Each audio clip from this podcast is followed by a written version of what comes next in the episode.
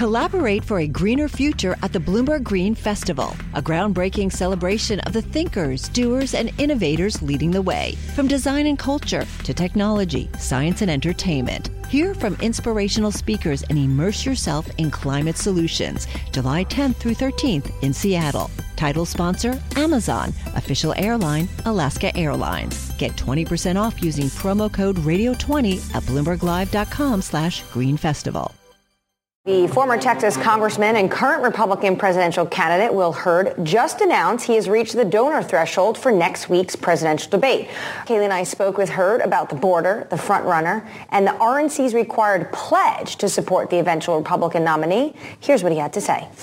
I said I'm not going to sign the pledge um, as is. My issue is not with not supporting the Republican nominee. It's that I do not plan on supporting uh, Donald Trump. I think Donald Trump's running for president in order to stay out of jail, mm-hmm. um, not to make America great again. And so that's been, been my concern since the since the very beginning, and I'll be sticking to that.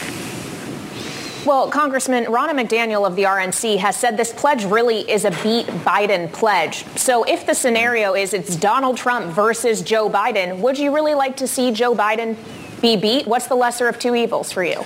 Well, that's a future scenario. The scenario right now is going to be Will Hurd versus Joe Biden. That's what we're working towards, and that's what I'm focused on. Uh, that's why uh, we're continuing to to hit those requirements. And if your viewers go to hurdforamerica.com, they can help me out and meet those requirements by donating at least one dollar. Uh, but my my focus uh, over these next seven days is fulfilling that requirements and getting ready for a debate. The other issue, of course, is not just that the former president is leading in the polls, but he has the biggest name ID across the nation. Um, name ID that I know that you're still trying to get that recognition for. If you don't make the debate, how are you going to move the needle to try to get that national recognition? Well, the, the, reality is running for president is not one election. It's 57 elections, um, the, all the states and, and, the U.S. territories. And, you know, a, a, a, state like New Hampshire, which is, is the first in the nation primary, uh, it's, the, it's, one-fifth the size of my, my old congressional district. Um, they appreciate a dark horse candidate like me. Uh, but again, my, my goal is to be on the debate stage, continue to grow a name ID. You know, I'm a startup, right? And the way that a startup is as successful as have the right product market fit. Um, that starts by understanding who your customers are and who your customers aren't, um, being able to live off the land and have a level of simplicity within your organization in order for you to scale. I do want to ask you though what you expect to see on that debate stage. We're now seeing trove of documents. The New York Times is just reporting about Ron DeSantis' team and what their advice to the governor of Florida is take a sledgehammer against Mr. Ramaswamy and to defend Donald Trump. Why are none of your colleagues willing to say what you're willing to say, to hit the man that is directly in front of them? If politics was a, a sport, why are they playing for the, the main individual they're up against?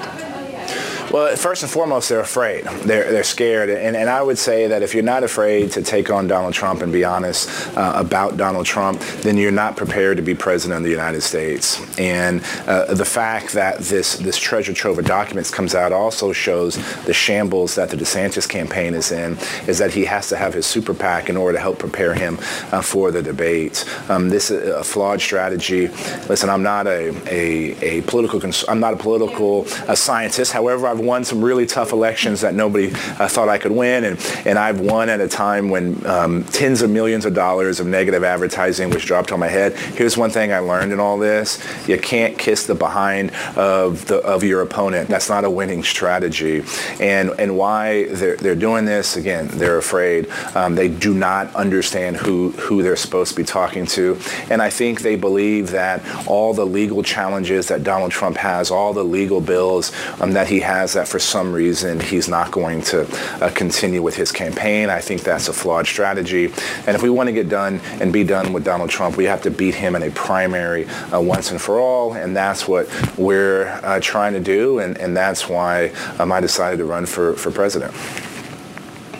Okay, so on that note of your run for president, let's talk about some specific policy issues, uh, if, if we could. You obviously are coming to us today from Texas, where you herald from. The issue of the border in particular. Sure. Why, as president, if you were president, could we actually see something material when it comes to a bipartisan effort to address the issue of the border come together when we have seen it tried and failed so many times before? Sure. Uh, the last piece of bipartisan legislation that passed on border security or was, was even drafted on border security, I drafted it uh, with Pete Aguilar for, from, from California. Uh, we need someone who actually understands uh, the border and is not just interested in talking tough. Uh, showing up to Arizona once um, to say you understand the border is not it. I lived there. I represented 820 miles of it. Um, this was an issue that I've had to deal with for a long time. Uh, just quickly here, do you think Homeland Security Secretary Alejandro, Alejandro Mayorkas should be impeached? Is that a proper course of action to pursue given what you just said about the border? Um, I, I, think I think the Secretary of Homeland Security should be fired. If Joe Biden is serious about Homeland Security and if he's serious about trying to solve this this humanitarian crisis, then the first thing he needs to do is fire Mayorkas and start listening to the men and women. Um, but if he doesn't, patrol. should Congress impeach him? Um, look, Congress, in my opinion, an, an, impeachment is a violation of the law.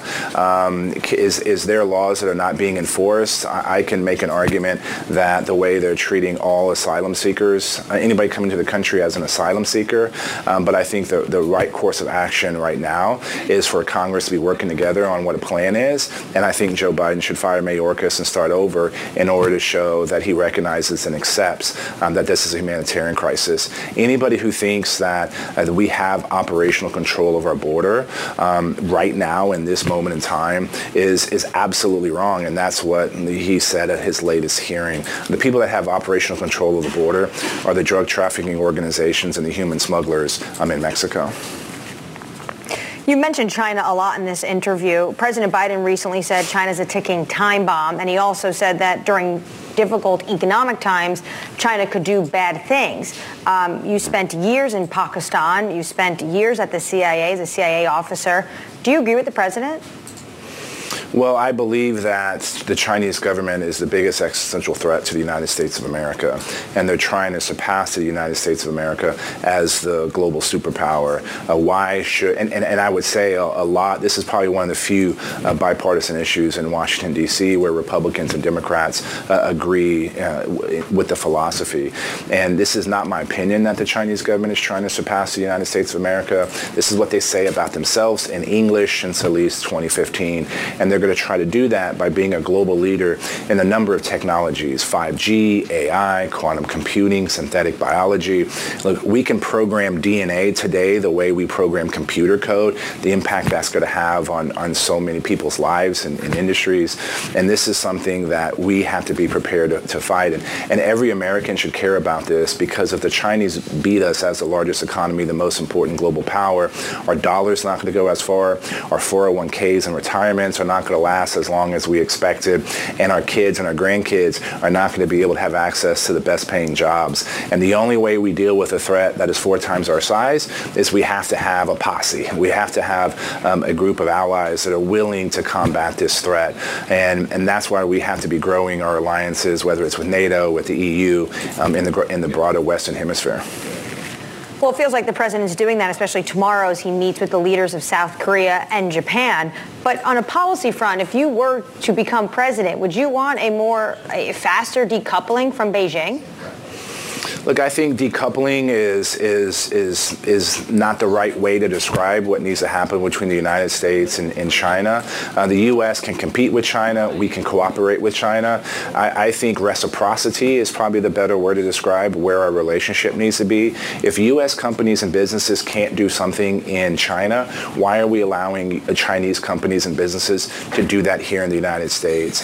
If the Chinese agree to be part of the WTO and they violate those rules, why do we not have other members of the WTO administer consequences to that? And so the world is big enough for the both of us to, to be able to exist. I want America to always be on top. I want us uh, to be the, the ones in control. And, and we have that opportunity to do that. But again, that's going to require us to start making some different decisions right now.